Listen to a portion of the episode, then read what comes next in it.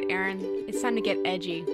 We're gonna get all uh, punk up in this bitch. Time to be controversial. All right. The world is awful. Well, I was actually going to have a specific lead into that, but if you just want to wax philosophical on the nature of being, well, Doing a thing. You go ahead.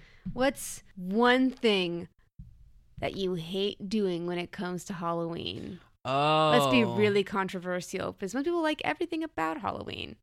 But if there was one Hmm. thing that you just hate about it, because I know you and I know the things you like, and I can say pretty confidently, I know there's something out there you would prefer never having to do for Halloween ever again. Hmm. One thing I, I hate doing for Halloween, uh, probably hay rides. Really? Really, I think they're slow and kind of unnecessary. Uh, and I don't really like the feeling of hay on my skin or uh, in poking my ass. So How Uh, do you manage those hay mazes then? the hay. What do you mean hay mazes? Are you talking about like corn mazes? Yeah, Oh, I'm not touching the corn with my hands because you're not supposed to. you're not supposed to. And also, we haven't, you know, There are- unlike some cheaters. There have been room- many a corn cob fight that has occurred in a corn maze. Yeah, you're not supposed to You're to. not supposed to, and yet I distinctly recall corn being thrown. So So, what's your least favorite thing about Halloween? I don't know. Um, I'm was really just waiting to see what you would say, so I could get really sad if it was something that I liked. I was afraid you were gonna say something like carving pumpkins or drinking apple cider or I love the outcome of carving pumpkins. Um, I love pumpkin seeds.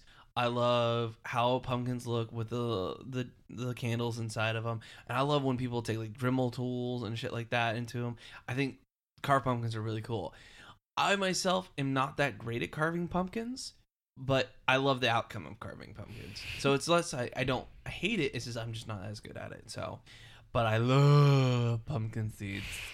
I love it. it, that's one of those foods that I wonder why don't we make that year round? I think a pumpkin seed, roasted pumpkin seed, is a good snack any time of year. Sunflower seeds aren't relegated to just one season, so why are pumpkin seeds? Well, thanks to the lovely folks at David's, uh, you can have pumpkin seeds year round.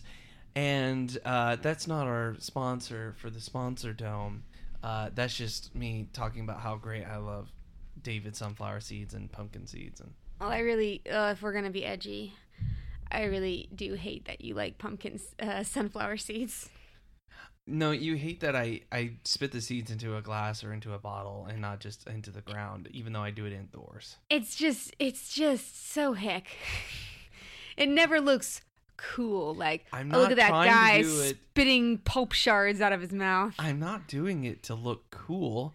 I'm doing it because I enjoy the flavor. I, I prefer the Native American concept. You eat all parts of the water buffalo. So if the seed is in your mouth, you eat the husk. So, um, have you ever had what I like to call porcupine poops?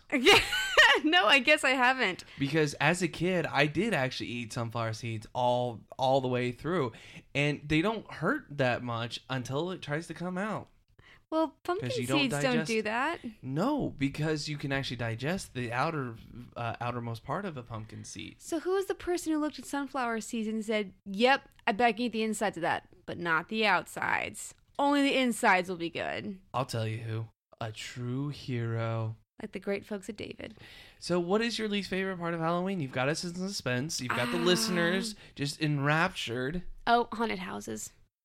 Ah, yeah, no, I kind of walked right into that one, didn't I? That's all about being subversive.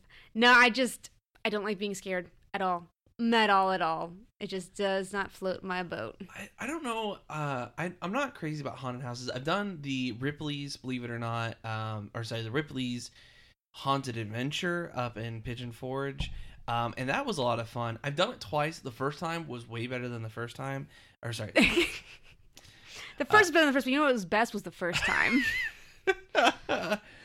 uh, my bad. The first time was better than the second time. I don't know if I was because I was older or it w- had gone down in quality or what, but the first time was definitely better than the second time. I think it was honestly was personal hype. Uh, but the like I don't even like those prank videos. People get scared. Like oh I love oh oh, scare tactics with uh, your That's boy. so mean. um, uh, oh, the dude from Cop Out. I'm forgetting his name. Of course, whenever we do this stuff, I always forget people's names. Normally- uh, Tracy Morgan with your host uh, Tracy Morgan. I, I remember there was a period in uh, period of time in uh, SCAD where I ate up scare tactics. Oh, me and my roommate. Uh, that was one of the few shows that we actually watched together. I'd be like, "Hey, do you want to watch Scare Tactics?" And he would actually take off his headphones and he'd watch it with me. It A rare awesome. feat. Well, it wasn't that like he was antisocial. It was just that he had his own stuff that he was doing, and then I had my own stuff that I was doing. But All yeah, humor tactic. derives from some form of misery, but I don't like. So it should work on a technical level, but I've never really enjoyed pranks.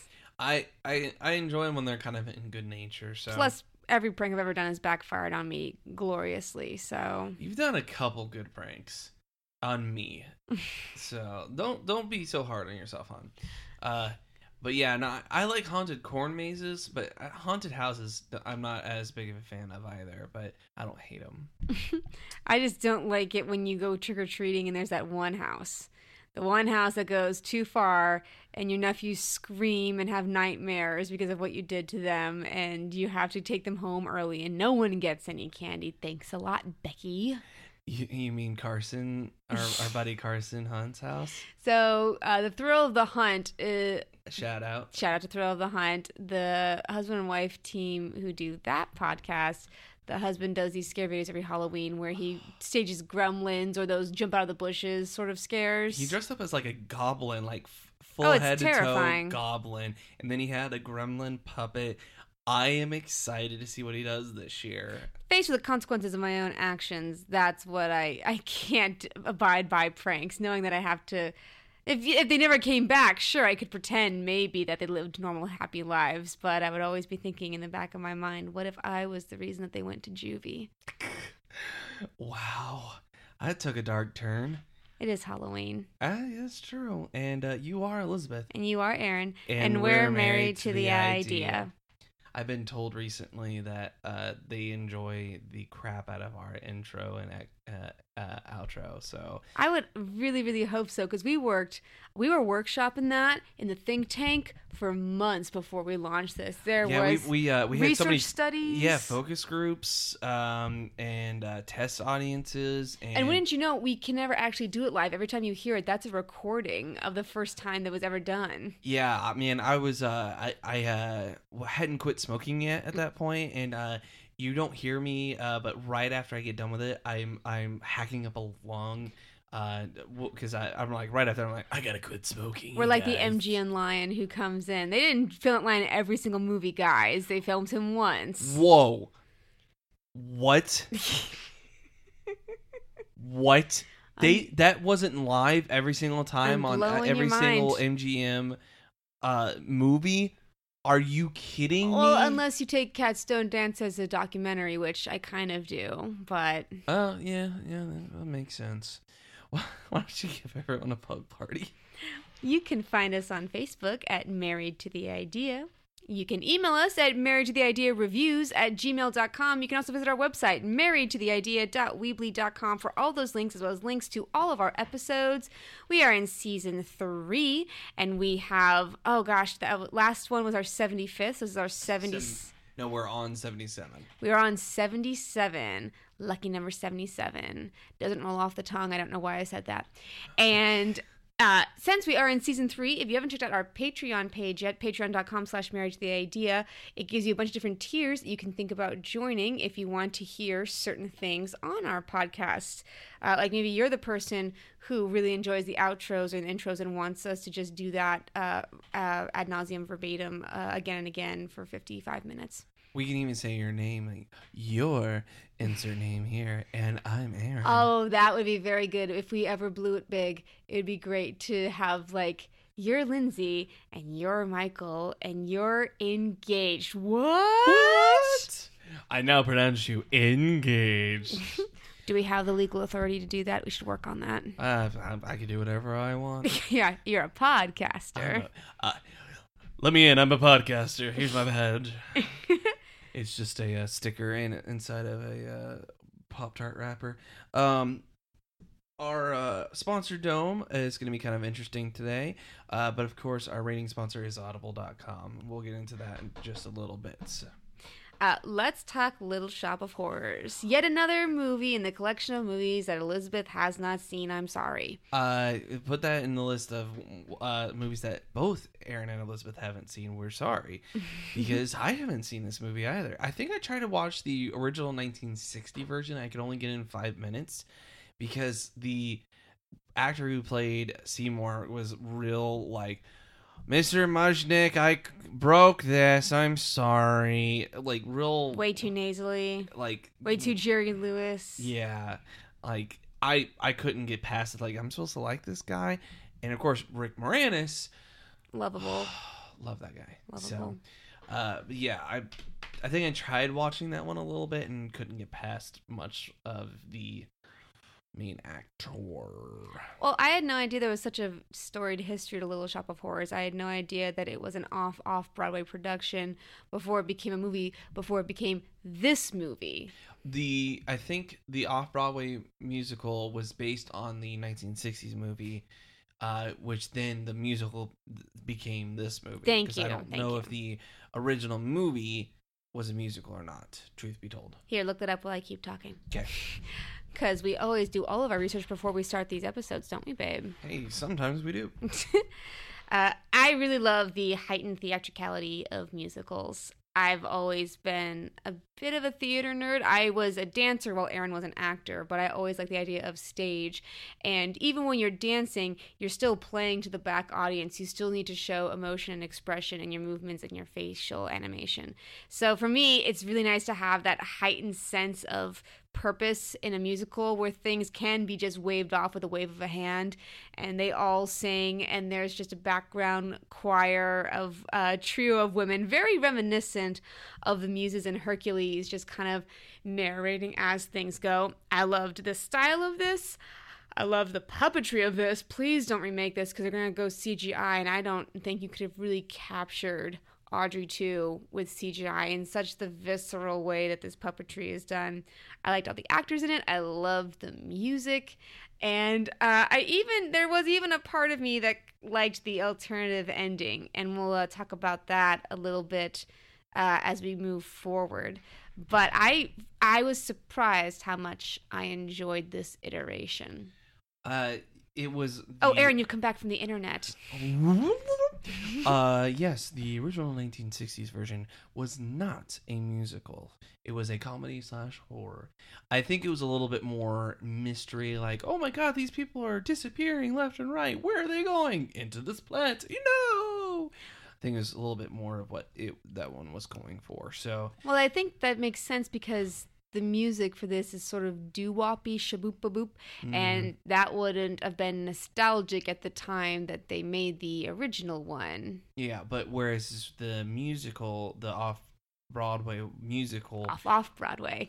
They're very specific about that in the credits. would have absolutely played on that and uh, done very well in my opinion. So the uh, mu- what do you want to talk about first? Do you want to talk about the characters? Do you want to talk about the music?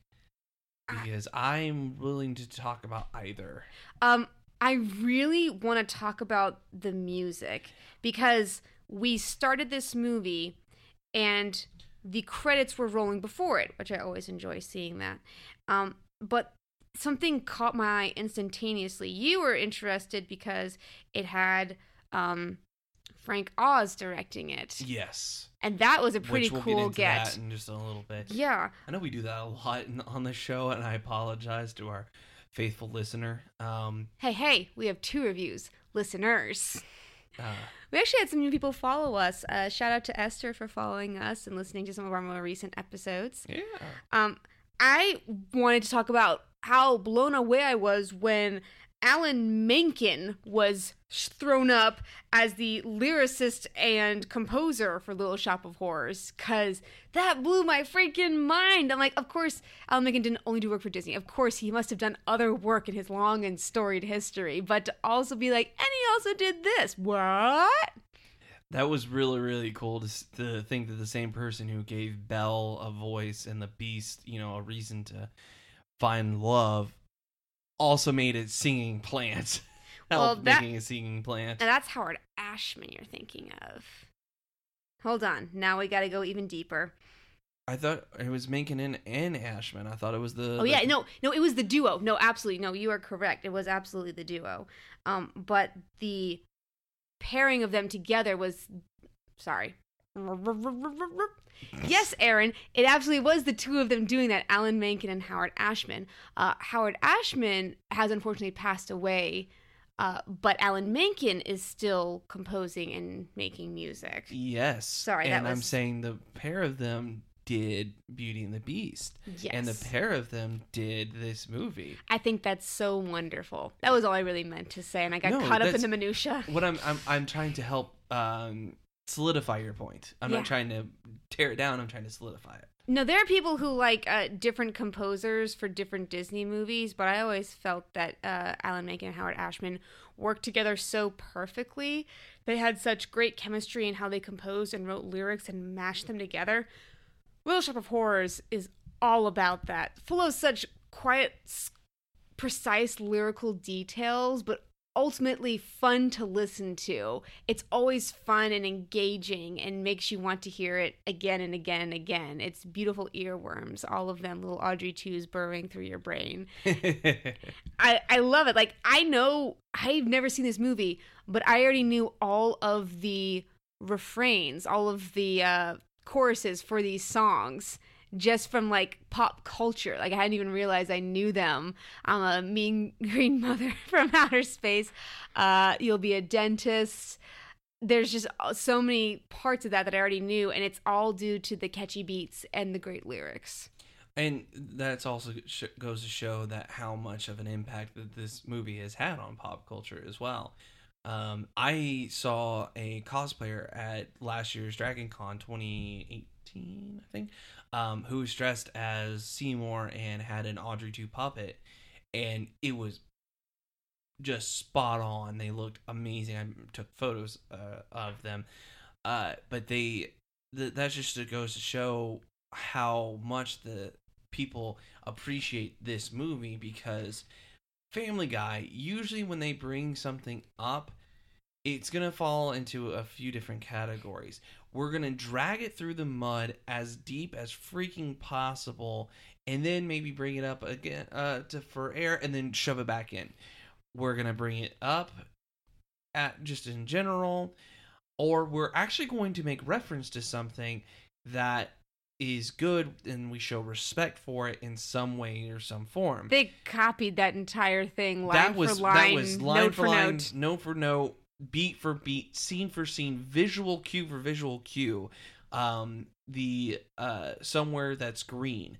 I had no idea that was from this musical until she started singing. I'm like, this sounds really from.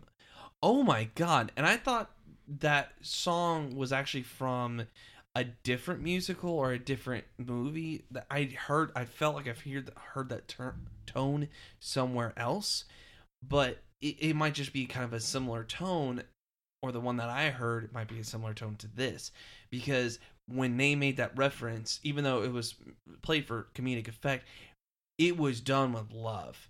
Whoever said, "Hey, why don't we make reference to this, but we'll do it in this way," they did it. It was a parody, but it was a loving parody. They've done. Then they did um, when um, Seymour found Audrey. They did that again. They showed it how someone did something like, "Well, allow Rick Moranis in Little Shop of Horrors to explain it for me," and then it happened, and a person who did a, a character voice did the the thing for it, and it and it wasn't like, and then I killed a hooker and I sucked out her soul. It was because that's how Family Guy goes sometimes. Yeah. It was hey, and then I walked down the street, shoot da doo. It was like how it was in the movie. So again, Total eclipse of the sun. exactly. It, they didn't they didn't drag it through the mud. And So- this is where we pivot wildly into our Family Guy review. By the way, Family Guy sucks now. Family Guy introduced me to adult uh, animation, but Bob's Burgers has stolen my heart and will forever be the correct way to show a family in an adult animated show. Yeah. I want to talk about the idea of this musical being um, a parody, but on the level of Mel Brooks parodies, where they steep themselves in the culture of what they're creating. The idea that this is a musical perhaps based on something very countercultural in uh, a similar idea that Rent is countercultural or Hamilton is countercultural, but at the same time, this is more of a bare bones $30,000 production. And like okay we want to do this story but the story is inherently absurd but we still want to play with on the, all the correct bounds of the musical. So we're going to get actual musical people to come compose and make the lyrics. We're going to actually get people who can sing and carry a note. Going to have the three act, uh, sorry, the two act structure. Going to keep all of these things intact and play within the bounds of musical. Uh, but the thing that kind of makes it like, wait a minute, wink, wink, nudge, nudge, is when they acknowledge that there is music happening. So the idea of some musicals is that is the sound diegetic or non diegetic? Rather, does the sound, does the music exist in the world of the movie? Or is it something else? So, a musical, Like- it's always the question are they actually singing or is it a expression of what only the audience would be able to hear? Kind of like how Color colors of the wind versus um how does she know when uh what's his face is like why are you seeing? where's that music coming from? Yeah, so Patrick Dempsey acknowledges within Enchanted that the song is happening. It is diegetic. Yeah. And the calling out of that is kind of the breaking of the fourth wall that lets us appreciate musicals and fall into the idea of it's okay that they all know how the words and sing. It's it's fine. We've accepted it. Um, usually they set musicals in places where there already is singing happening, like um, Cabaret. All of the music is actually being sung by people in the cabaret. So every song, every music number is actually being sung real life. Uh, whereas things like uh, Chicago, that is absolutely not happening. So the fir- the first song and the last song are diegetic. The others are not, like the Cell Block Tango. or Muppet Treasure Island Yep. when one character goes, "Did you guys hear that? hear what? It was something that sounded like something like Cabin fever. fever. Ah. Do you hear it? We're going nuts down here. Exactly. So for this one to be them doing a reprise of "Suddenly Seymour," and then all like in the middle of the big ah, and then suddenly music cuts out. Guy walks in, Jim Belushi. Hey, uh, sorry to interrupt you, but sorry to interrupt you two kids, but if I got a pitch for you, Hey, do you guys mind stop singing for just a couple minutes? I, got- I gotta I gotta pitch you on something. Like and I thought that was going to happen, but I was so surprised when it did because I thought they aren't going to. That'd be too much, but I want that in my comedic brain to happen as they're doing the big, big romantic sweeping song and just like, "Mm," actually. See, um, I'll give you that it's like more of a traditional Mel Brooks parody, where it's not a parody, but it's it's a homage to this type of film. The humorous homage, I think. In this, yeah. Yes. Um, where they poke fun at the this kind of time frame, but though they don't poke fun at the fifties, besides maybe the uh, so, uh, some of the lyrics and somewhere that's green. Mhm. Um, that's where they only Well, to it's cover it- kind of times where they poke fun. Well, the, I think there's a whole idea of clashing of tones that supports my idea. The idea of this doo-woppy, uh, up and bubbly music in the middle of a little garbage alley skid row that everyone's trying to get out of. Okay, so let's talk about Skid Row, the the song Skid Row, for just a second. Okay. Um, this song uh, had just a little bit of controversy uh, whenever it first came out because the woman who first starts singing, everyone thought that it was one of the uh, Our muses, as they were. the our- Greek chorus. They yeah. actually call them the Greek chorus. Oh, good, excellent. They have character names, but the group together is actually called. so yeah, Greek they exist chorus. within the framework of the story, but then also exist out of it. At one point, you actually see them quote unquote out of costume as street urchins, and uh, and they like say their character names as a way to like- introduce themselves before Yeah. they go. They never come back that way. They only come back again as the doo wop Greek chorus. which I, I kind of like get makes me think that there might be something else going on with them. No, I don't think so. I think that's Wha- the idea. Ooh, tell me. What if they're aliens too? Mm. Film theory, get on it. Hashtag film theory, get on it. So what's the Um, controversy? It's and I'm talking a tiny bit of controversy, uh, but I'm gonna read IMDb uh, trivia. Of course, one of my places that I live um, says that the old woman who begins the song Skid Row Downtown is Tony nominated singer, actress, comedian Bertice Reading. It's been erroneously reported that her voice is overdubbed by Michelle Weeks, who played Ronette and performed the verse of the alternate version on the soundtrack album. So apparently, the soundtrack that you get is almost entirely different than what you get from the movie, which really stinks because Really? I want that. I don't want a different soundtrack. I want that. Why would they do that though? Was there a reason for it? I, I um I thought that that might be the case. I thought it might just be an older woman walking, and because it sounded like one of the the Greek chorus if she's at a first. if she's a Tony nominated actress, then yeah, she should Yeah. be singing her own thing. exactly, but They would n- would not need to overdub it. In fact, Beatrice, uh, Bertice Beatrice, sang her part in the song live on set. Of course she did. In fact, in fact, this was Beatrice's final film appearance before her death in 1991. Whoa. Yeah. So, like I said, tiny. Ninety one tiny- was when Howard Ashman died too. Wow. Ah. Um. So, like I said, tiny bit of controversy. So, um. But that, okay. To take a small step back in us talking about the music, there are times when I watch musicals, um, that I enjoy the music for the most part, but they'll give a song to like the female lead, or they'll they'll have a part with a female, and it just kind of rubs me the wrong way. It's not in her uh, her voice, or it, she stretches too much, or she doesn't do the wrong right thing. Never had a part in it. It never happened for me in this musical. I every time someone came on, it was either done properly for the character or properly for their voice. And it, it's probably because of uh, Howard Ashman, because Howard Ashman knew how to write music for the actors and actresses. Yeah, Alan and Howard they knew what to do. Exactly. And I do like that this actress, you can tell that it's a combination of her voice, um, some sort of affectation, because when she starts to sing, especially when she's feeling really emotional and letting it out and not being so kowtowed, all of a sudden it just like starts to echo operatically through the room. And you're like, oh my God. Are you talking about um, the woman who sings downtown or Skid Row? Or are you talking about the um, Audrey. I- I loved it when she kind of let go of Audrey and just started singing. Yeah, that's, yeah. Oh my god! It- Like it was like because she ha- she has this voice and the voice is never annoying. It never grates, and I'm not being sarcastic. Um, but it is definitely a voice, and she, you can tell when she kind of dips away from the voice, and it just it becomes the her singing becomes beautiful.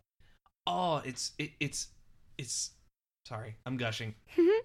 But the downtown song, when this woman is walking through, no wonder she's Tony nominated probably won and is well renowned because in the 30 seconds that she is on screen, this woman is a character and I don't know what her backstory is, but I wanted to know. like she has been living in this part of this world for so long that it's try to beat her down, but God forbid that because she is going to sing her heart out. My God, Beatrice Reading, the world lost someone inspiring. Holy shit. Well, that sounds like a good place to take a breather before we come back to talk about characters, cameos, and alternate endings. Okay, yeah, sorry. No, I like your props. I like your props, but we probably need a breather now as we enter the sponsor dome. Smoke break. All right, so um, I we didn't discuss this before we started the episode, but I think per usual, go on. Yeah, I think our uh and what I'll I will just say who it should be and then I'll let you gush for a little bit. Mm, okay. Uh I think our um challenger for this week should be the curious creations of Christine McConnell. That's awesome, Aaron. But we already did have her in the sponsor dome. Oh yeah, dang it. Crap. I I, was like, to- oh, so sure. I Well, love do you you to wanna do, pieces. Do you want to do the Tennessee Pirate Fest then? Yeah, you know, it's over, but uh, we visited the Tennessee Pirate Fest. We have previously been in the Tennessee Pirate Fest as players. Aaron has had really big roles doing both the Pirate Fest and the Medieval Fair, and they do Robin Hood for the Medieval Fair, which I think is a good story to do. Yeah, this year they did uh, Captain Blood for the Pirate Fest. It's out in Harriman, Tennessee, and the nice thing is that when I go, I always have a fun and different experience, regardless of whether I'm a crew member or someone just visiting to have some fun. Uh, it was very lively. We went on the last day, and everyone was so full of energy and excitement. And I did win the costume contest, so That's why you there's that. it. Well, you know, it's good to know that even when I'm not playing, I can still go up on the stage. And and kick ass. And then I did find someone who was selling fairy crowns, and I spent way too much money there, but it's okay because now I have some really great stuff to wear to school.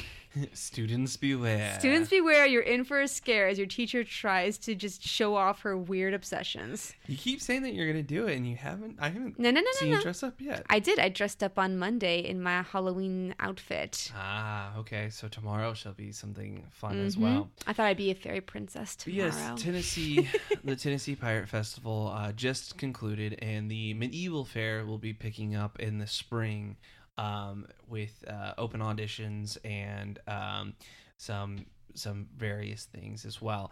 I uh, think that the the people there are just the most wonderful people who give it their all. Every person I've ever seen or talked to about the Pirate Fest is like, you know, they really do care. They really want to make it an awesome, immersive experience. Yes, that, that's where we've met um, some of our friends, including uh, the uh, Thrill of the Hunt folks. Um, and we've met some other great, great people through this wonderful festival. And, um, you know, even if we're not in it like this year, we try to go to it. So, uh, for more information, uh, go to TM Fair. That, that's F A I R E dot com, or visit their Facebook page, Tennessee uh, Medieval Fair or Tennessee Pirate Festival.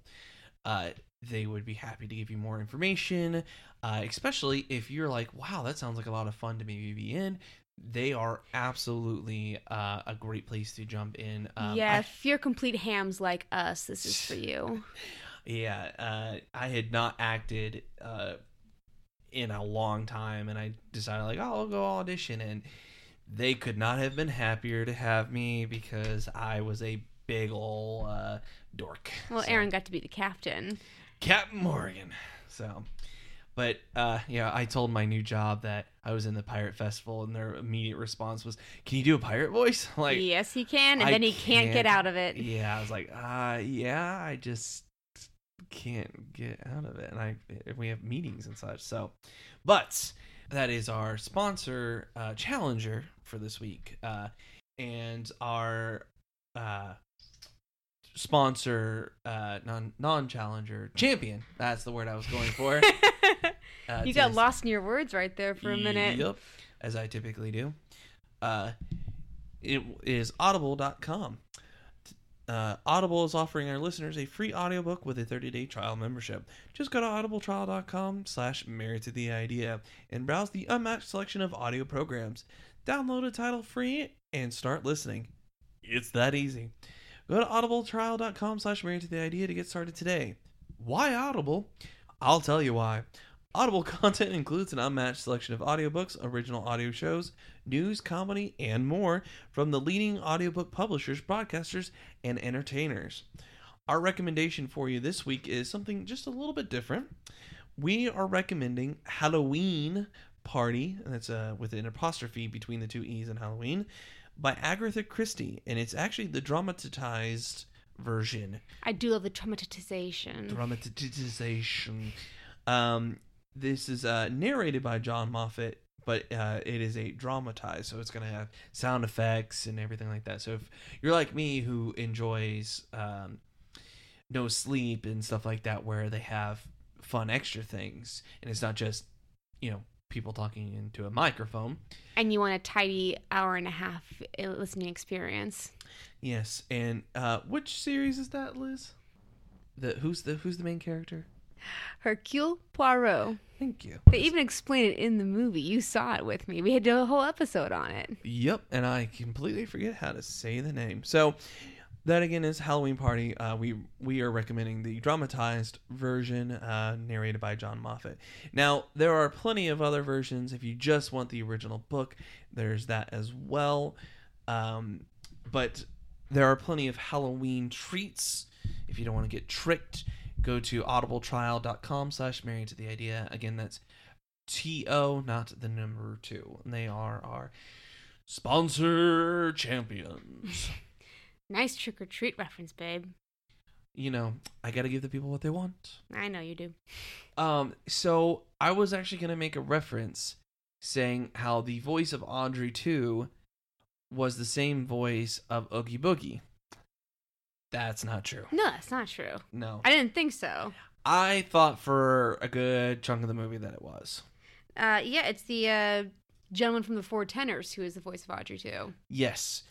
Uh, he also was the voice of Mother Brain in the Captain N animated series. You're gonna have to refresh my memory because I don't remember Captain N. There was an episode from Nostalgia Critic, hashtag or shout out to Nostalgia Critic, uh, where a kid gets sucked into a video game a la Tron. Oh, is this that Nintendo? Yes. Oh, that's why I didn't see it because it's garbage. yes. Uh, he voiced Mother Brain in it, where it looked kind of transvestite and like not in a, a good way whatsoever. Again, never seen it, don't know it. Uh, again, all you got to do is watch the Nostalgia Critic on it. Again, that's his show and this is ours. and we're married to the idea.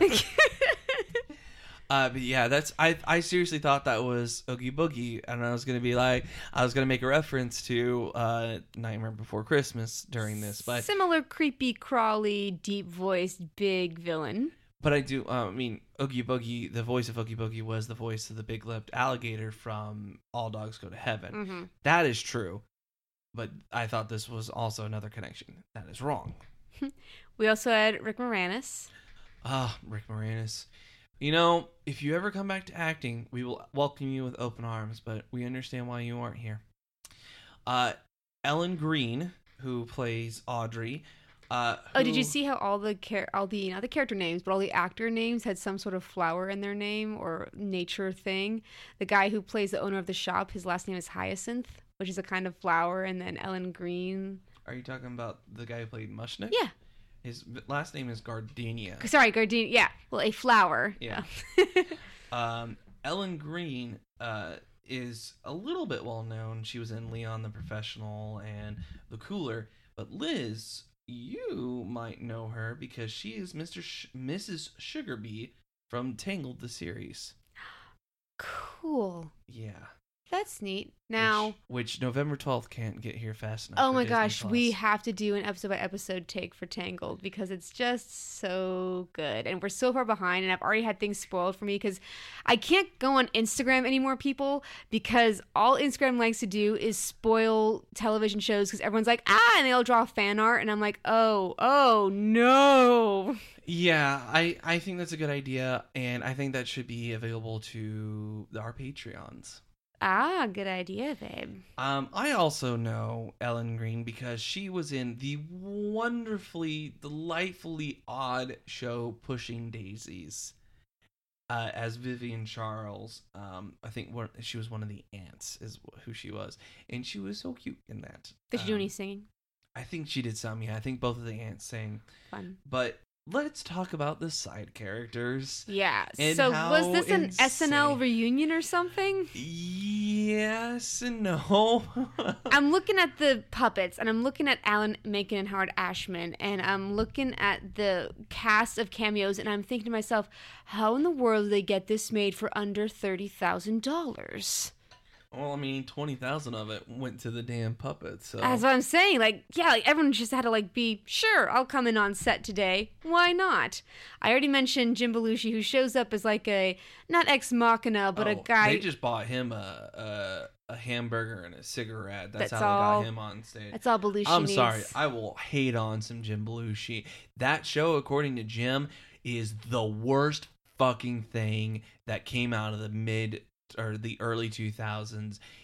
Fight me. That show is goddamn toxic toxic masculinity. Fuck that show. King of Queens is also equally horrendous. Mm, it has some better things, but Oh, yeah. Aaron, a defender? It's just because it's Kevin James. Yeah, and I have a soft spot for Kevin James. Ah. But I but I will say this. Equally bad. I it's it's I will say comparative according to Jim is worse, but it's according um King of Queens is not good. Uh, there's a lot of oh no, that's another reason why I have a soft spot for it. Patton Oswalt. That's right, he is in that. I forgot that. Yeah, but um, Uh, so we already mentioned that Jim Belushi shows up as sort of like this sleazy executive who's like, I've got a plan to put an Audrey 2 in every home in North America, and that's just for starters. Uh, then uh, before that, we have our uh, starring special guest feature of Steve Martin, who is the sadistic dentist. Great. He also is an, an Elvis impersonator. It's I again that think that's part of- doo-woppy 50s vibe. yeah, I think that's part of like the whole where it kind of becomes a parody is that kind of character, but It's characters like Steve. Martin yeah. is is his most Steve Martin-y in this role. He, I've heard a lot of good things about um, the Jerk. Um, I I've never seen the Three it. Amigos. We you and I need to watch the Three Amigos. I I seen I saw it once when I was a kid. and I remember it being funny, but I didn't appreciate it as much. planes, trains, and automobiles. Oh my! That's him acting really well. That's a and that's a well written movie. That's that's firing on all cylinders. Three Amigos is Martin Short, um, Mark, uh, Steve Martin, and goddamn, I can't believe I'm forgetting the third one. Um, all three of them firing on all cylinders is basically what I've been from what I read from everybody. So that's we've already watched Plane Trains of Automobiles. Maybe we'll watch Three Amigos for our Thanksgiving episode. Or no, wait, we have a different idea. Never mind. uh, I, I can never take Steve Martin like as a a nice guy. Never. He plays it if he's a nice guy in real life. That's cool, but oh, he he's one of the nicest guys in real life. but he That's the plays the thing. jackass just way too effectively in a way that's not like not even like those men who get put upon in movies is like oh don't you feel bad for him he's trying everything it just isn't going well for him so he finally breaks it's it's you were thinking of Chevy Chase is who you were thinking of Thank you. because Who Chevy is Chase is of an similarly like and he's actually kind of an asshole in real he's life. He's an asshole in real life uh, uh, then we get uh, again another fun cameo with John yes. yeah with John Candy I want to leave the other one for I know, yeah. Uh, then John Candy shows up as a funny shock rock DJ, which I think Oh, is man. great. John Candy having way too much fun with his role. Like, I bet he was like, "All right, give me a bunch of shit that makes sound, I'm gonna And- figure this out. and I am just going to have fun, and you guys are just gonna record, and then Rick, you're gonna come in at some point, and then I'm gonna talk to you. All right, and let's go. it, it was And why in the world would there be a radio show for strange, unusual things to see? It's a radio show. because I I mean, I get it. It's funny, and I it's it's still funny. And then, uh, yeah, and somehow, yeah, Uh, I'm trying to think if there's any other cameos. I'm sure there's probably a little bit more.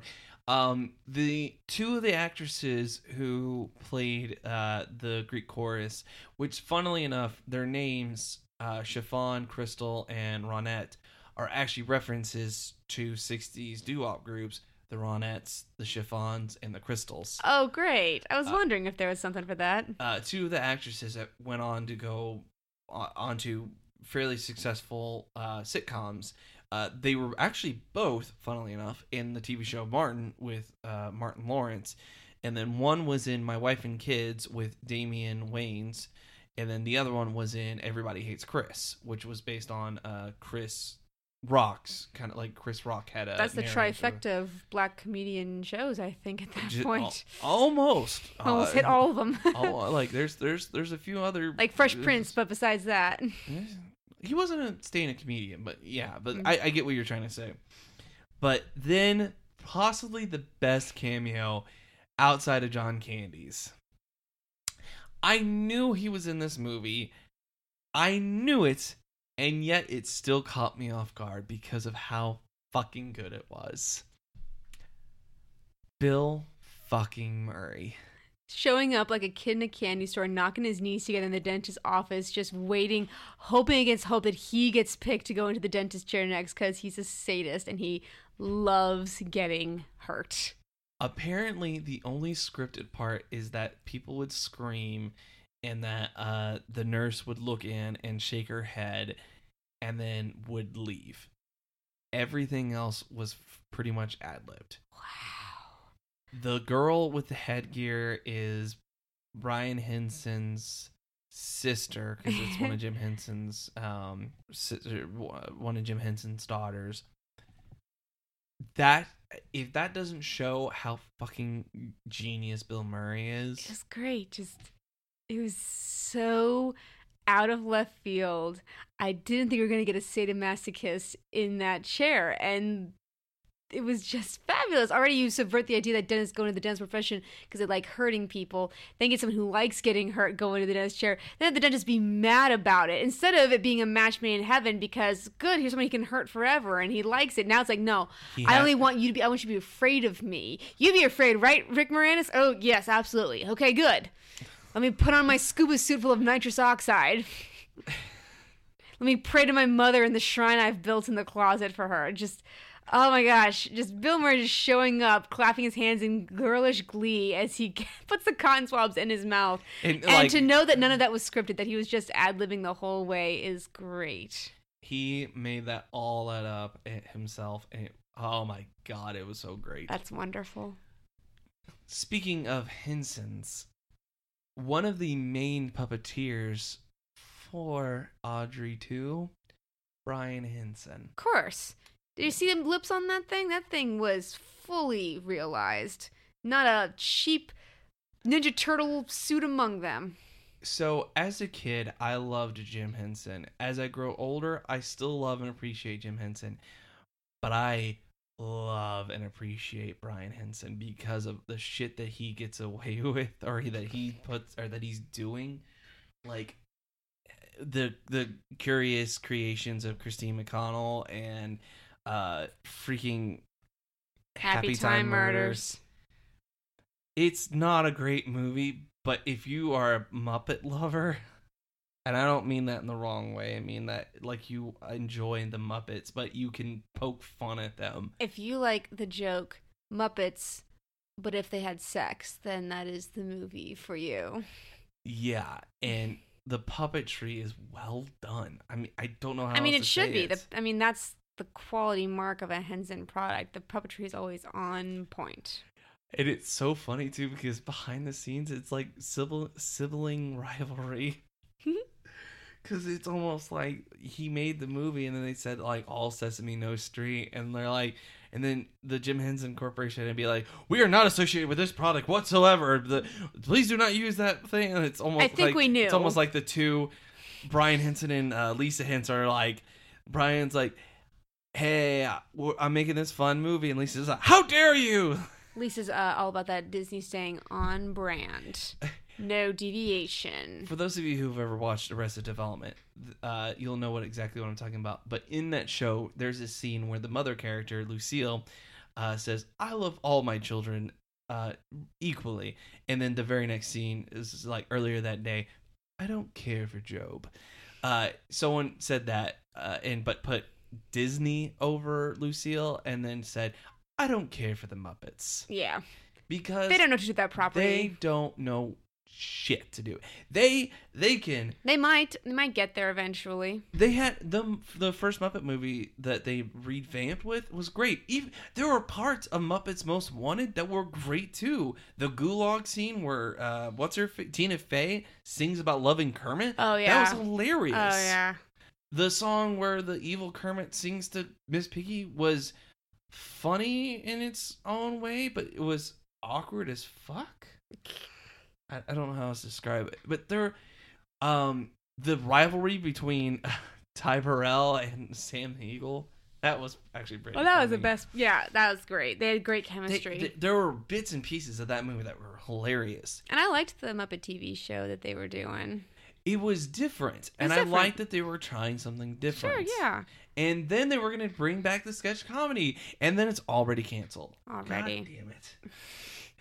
Disney, figure your shit out. Get it together. Get it together. So, getting back to Little Shop of Horrors, So, Little Shop of Horrors was made on a shoestring budget with the right talent behind the wheel to bring this amazingly weird concept to life. But when they originally showed the movie to test audiences, they were not happy about the ending. The ending, as we see it in the movie, in the DVD, and all the releases, is that uh, Seymour does defeat Audrey 2, electrocutes it, frying it up, exploding it. And then he and his lovely lady get to run off to their house uh, surrounded by green. Uh, and there's a little winking Audrey 2 in the uh, flower bed. The end, the end. And I liked it, but knowing that there was something else that they could have done was in the back of my mind the entire time that was playing because then Aaron showed me the alternate ending that they first showed audiences. Uh, in that one, uh, Seymour does not save the day. He gets straight up eaten, and the plan goes off to sell Audrey 2s all around the world. And then they all grow super big because they all found people who would be willing to feed them blood. And they go on a rampage through uh, New York City and pretty much take over the entire world. And that's that. And while I get I get why audiences wouldn't like that. I get why they'd be, wait a minute, no, he was the guy we were following. He, he's supposed to be our hero. He's supposed to save us. I also get that, yeah, Seymour's kind of a wimp, and he did go along with this, even though he does try to do the right thing later. He did actively participate in this, so perhaps he should have a comeuppance. But it also, it's weird to see the military just failing to deal with what is basically a plant infestation, considering what kind of destructive capabilities the eh, military eh, has. Hang on, hang on, hang on. Alien plant infestation? Come on. I, I guess, I guess.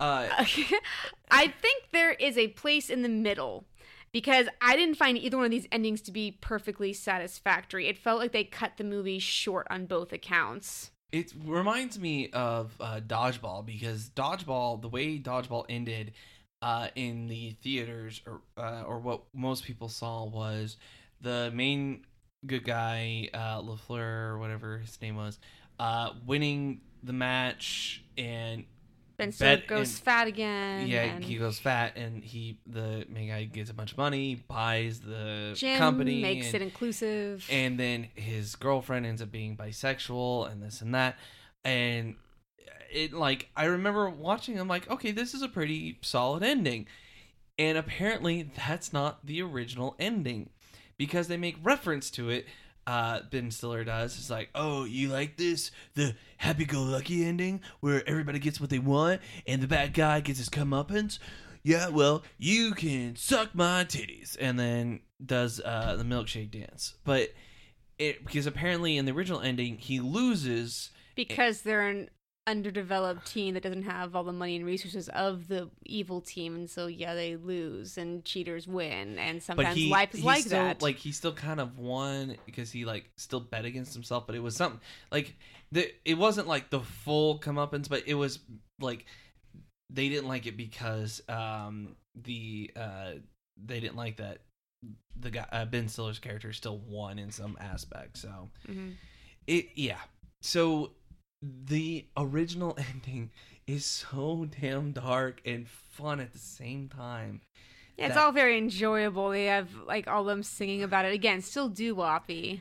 but the the theatrical release or the one that most everyone else saw is so saccharine and overly sweet it almost feels like a dream sequence it feels like what Seymour sees as he's dying or as he di- as when he's dead I thought because it was an alien plant, I thought that if he electrocuted it, that it would actually help it grow and that it would bust through the roof. And like, oh no, I did the wrong thing. No, and you have to like use like his plant knowledge to figure out how to defeat this See, thing. that's what I was thinking that was going to happen. He was going to use some sort of like, well, I tried this and it didn't work, and I tried this and it didn't work, and like, and I tried this and it actually made you smaller. Like I thought it was gonna be like, oh wait, I'll use this and it will help me kill you, and like it was gonna be a final like aha moment, but it never really got to that point. It kind of like feels like they kind of had to rush it a little bit. Well, they definitely run out of money at that point, filming two endings. So, which way are we gonna go with this? and apparently the the big ending, the where the plants are taking over, killing everything, coming through to your movie screen. Um, that was actually directed by someone else. Uh, where whereas Frank Oz directed most of the rest of the movie, Huh? and they use this. This is a, a fairly common practice. It's called second unit directing, um, because probably where they had to film and everything like that. But I just gotta talk about Frank Oz for a second because not only did he direct a cult classic on a shoestring budget, but he directed like one of the best musicals on a shoestring budget. Also, he's directed some fairly well-known movies, and I didn't know that there. I did not know that he directed these movies. Share with the class. Okay, so I'm gonna start small and work my way up. So first off, he directed Death at a Funeral. Yeah. Which there was two versions. There was the British version and there's the American version.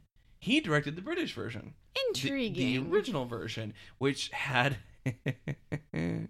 funnily enough, Alan Tudyk. And Alan Tudyk was naked in the film. Uh you would know. I watched the movie forever. No, I know you would know when a guy gets naked in a film. It's kind of the thing that you know most. Just call me Mr. Skin. um, he also directed Stepford Wives, which is probably one of his few blights on his directing. I kind of liked the Stepford Wives remake. It's it's a we.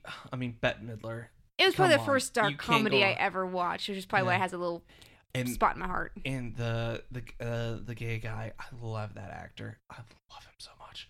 Uh, no, but the one that the when he becomes the Stepford husband. Oh yeah. Yeah. he directed the score, um, which is actually a fairly big heist movie. Uh, Bowfinger, was another Steve Martin movie.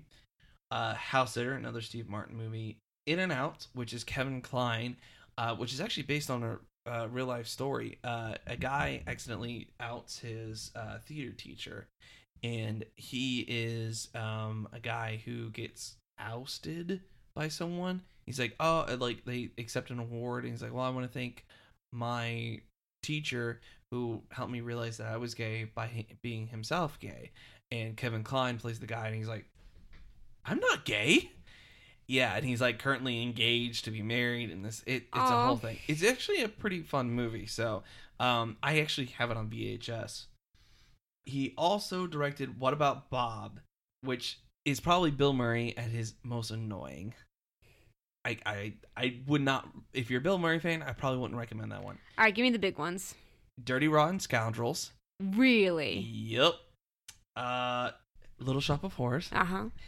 Muppets Take Manhattan. Yep. He directed that one, which makes sense because I think they end that one with the wedding. So he loves the big grand stuff at the end. Indian in the Cupboard. Oh, really? Yup. Whoa, flash from the past. Tug at my goddamn heartstrings, my man. And then, biggest of them all, I can't believe I didn't know this. Dark Crystal. Well, of course. I mean, one of them had to have been the director on Dark Crystal. I thought Jim Henson directed it, but oh, it's no, it was Frank Oz. That's pretty cool. That to to me is mind blowing. That's pretty cool. But Jim Henson wrote it, but the fact that Frank Oz directed it, that's mind blown. So Well, let's talk, as we must often do with these things, about our question and the remake. So there's already talks of remake for Little Shop of Horrors. I'm not surprised. I don't think it should be remade. Or sorry, go ahead. When did Little I- Shop of Horrors come out? 80s, right? 86. Yeah, so there's an interesting trend with nostalgic properties or uh, when you make a movie based on something from the past.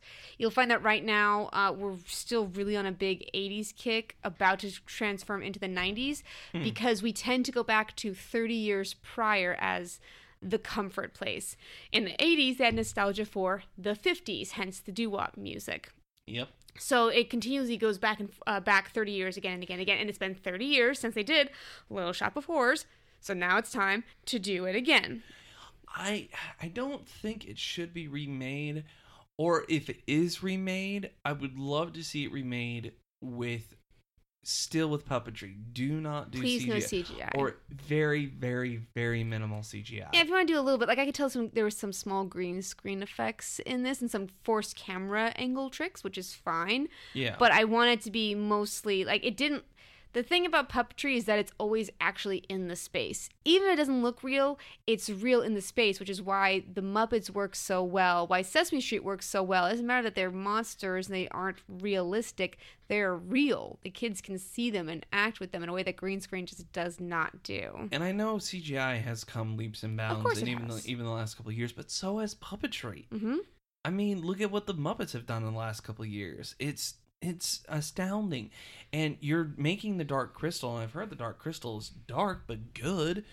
Uh, It's like, come on, like if you're gonna do this, do it right, and that's what I say for every goddamn remake. Well, let's talk about what we can do to make this right. Uh, we already know that one person is in talk for one of the roles, Lady Gaga, oh yeah, that's right. That's that was gonna that was our tease for last week. and I think she'd be a great Audrey. Not only that, I think she'd be a great Audrey 2. If they want to like spin this thing around and like have just a really powerful singer be this alien plant from another world, Lady Gaga would pull it off real good. Uh, That would be an interesting twist. I, w- I definitely give you that. I don't want it, but it would be an interesting twist.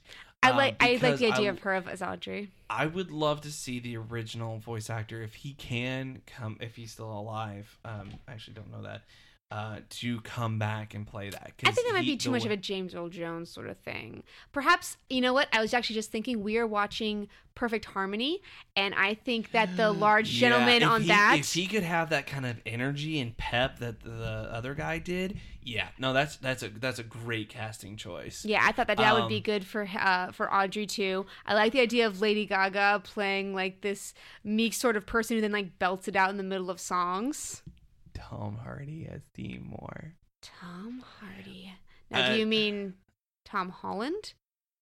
Yeah, I mean Tom. Because Tom Hardy would be a very interesting pull, Aaron. But do you mean your little boy Tom Holland? I mean my little boy Tom Holland. Tom Holland would be a very cute choice, but perhaps too young looking to play opposite Tom- Lady yeah, Gaga. just a little too young looking. Smidgen. Uh, But there are tons of actors you could pick, I think, that could pull off the idea of Seymour. and see, I think, th- well, um, the original, or sorry, uh, Ellen Greene actually was in the off Broad, or w- at one point was in the off Broadway, off off Broadway production of Little Shop. So oh, that's rad. So that would be yeah. uh, that would be something else too is maybe you can pull from that because that's part of the reason why these don't do as well especially if when they do them on fucking live is we you're pulling people that can maybe sing but aren't necessarily theater trained actors Yeah, the theater is what's the important part. The second important part, I think, is that again, nostalgia is cyclical. So we want to remake Little Shop of Horrors, but the question is, will they still keep a 50s doo-wop vibe, or will they reimagine the entire thing to have an 80s glam punk rock vibe? oh It'll be very rent at that point, living in the ghettos of New York, trying to make their way. I mean, it still has the same sort of. But what would you do with the music? Would you keep it a 60 year old music property that Menken and Ashman did, or would you retrofit the whole thing to fit the 80s aesthetic? if you get the right singers retrofit it. Bring it to the 80s? bring it to the 80s i feel like that would be better than trying to completely remake it because when you try to completely remake it you're basically putting a mirror up to yourself and saying are we better than the original or are we better than the 80s version? And that's going to be tough because the 80 or the 80s version while I mean there are things that are probably wrong with it the pacing can sometimes be a little slow the acting can be a little uh, hockey at times That's the musical vibe, though. That's- yeah I'll give you that but That's the idea of the um, musical. Even the sets, like I don't mind that it looks like they did it on these used that was sets. still that because that's the idea. That's the idea of the musical. It all takes place on one stage. You can't. It's all optical illusions. It's all suspension of disbelief. You know who did like the music, uh, the movie musical right in more recent times? Hairspray. Mhm. I won't say that they did it like perfectly, but Hairspray did a good job, and because it felt like sets, but they were still high quality sets. Yeah. So, but yeah, if you could get like a really good 80s style kind of singer, Now, the big question, like a little Richard esque kind of voice. who is going to be our dentist? What asshole comedian is out? Bo Burnham. Bo Burnham. That was the best pull ever, wasn't it? I just did it, didn't I? Honestly, you might have. You, Snappy snap. I'm like, I'm like, Bo Burnham can't. Yes, he can. Holy shit! Yes, he can. He can do all and of he it. He can actually maybe help write some of the music. Ooh. Yeah. Ooh. Yeah. Yeah. okay. Hollywood producers who definitely don't listen to this podcast. We've just solved the whole thing. Punk We've- rock glam we've 80s solved aesthetic. your remake m- puzzle. Lady Gaga, still good. Uh, bring in I don't know. I'm not 100% sure if she would work in the 80s version. I, I I'm I'm not trying to hate Gaga? on, I'm Yeah. not trying to hate on no Gaga. She's a reinvented Madonna. She works perfectly for the 80s. I I don't know. I I'm she's got the vocal talents. I don't know if her acting style would work in that kind of in that kind of setting. She's not. She's proven herself apparently with the uh, the movie. Star is Born. Star is Born. She's proven herself that she has acting chops. I just don't know if she would work in this kind of setting.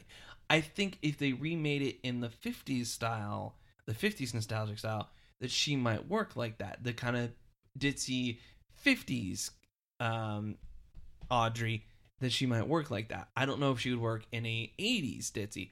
I don't know. I'm not saying no. I'm just saying I don't know. Uh, I have no idea who would play Seymour. That's tough. trying to think of a younger actor. Ben Wyatt from Parks and Rec. Did I just do it again? You might have just done it Ah. for no, no, no, no, no. Hang on, hang on, no, no. Bo Burnham for Seymour. Ooh. Ben Wyatt for the dentist. Ooh. No, mm-mm. B- mm. because Ben Wyatt can play an asshole. That's true too. Because Ben Wyatt can play a cocky. Because he can be the worst. That's true. It's true. Only if you bring what's her name as like the secretary.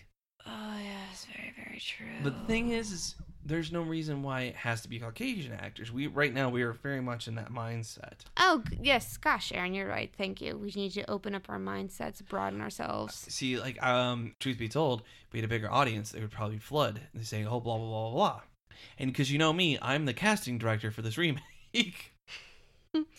Thank you for coming to our auditions. Please, Yes. please come in. So I I don't know if I would suggest for this to be remade. If it is, I do like the updation to the 80s style. But it's going to be hard to sell people on it because everyone's going to want the doo-wop version. Because I do really like the doo-wop version. But the problem is if you want the doo-wop version, you already have a version of it. So why not have an 80s glam rock version? hmm like um holly rock if you had that kind of feel throughout the entire movie and the entire songs and everything like that i think you're set hmm Yeah, definitely. what if the dentist looked like prince instead of elvis Yep. There, you did one now. That was perfect. i think that's a great note to end on what do you say Sounds good to me. all right so thank you guys so much for listening as always uh we are only one more week uh till the uh for the halloween season And we're gonna try and be good. Aaron doesn't know this yet, but we're gonna try and be good, and I'm gonna try and get the episode out on Thursday, aka actual Halloween, not Friday. Ooh. I know, I'm Give- working hard. Giving yourself a deadline. I, I believe in you. I, I have faith in you. As Dolly Parton said, what a way to make a living. What a way, you know, working nine to five. Uh also she said Jolene. Jolene.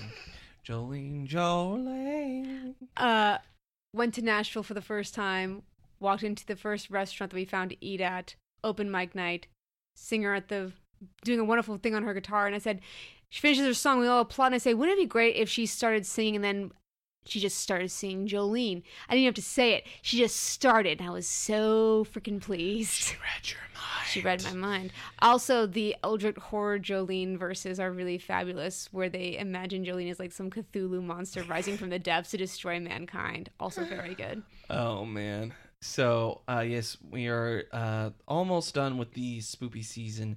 Uh, we hope that you guys have been enjoying your pumpkin carving, your hay rides, your haunted houses, what have you. Yeah, you enjoy what makes your Halloween special to you. If it's drinking hot apple cider, drink hot apple cider. If it's listening to a very specific obscure album, listen to that very uh, specific obscure album. If it's sitting on the porch watching the leaves roll by in the wind, you do that. You do it. Uh, I, the first two were things that Liz and I like to do at this time of year. Well, maybe you'll do the third thing with me because watching it from the hammock, all the leaves rolling by, a little little hot mug and a book, that sounds pretty rad to me. Sure, we'll just find the five minutes of free time that we have. And that's what I'm weeks. saying. Just find the five free minutes. That's all we need. Uh, all our relaxation in five minutes. And you can too with this easy five step program. Just 19.99. Five EBC payments of 19.99. Act Plus now, and we'll throw in a set of free Ginsu knives.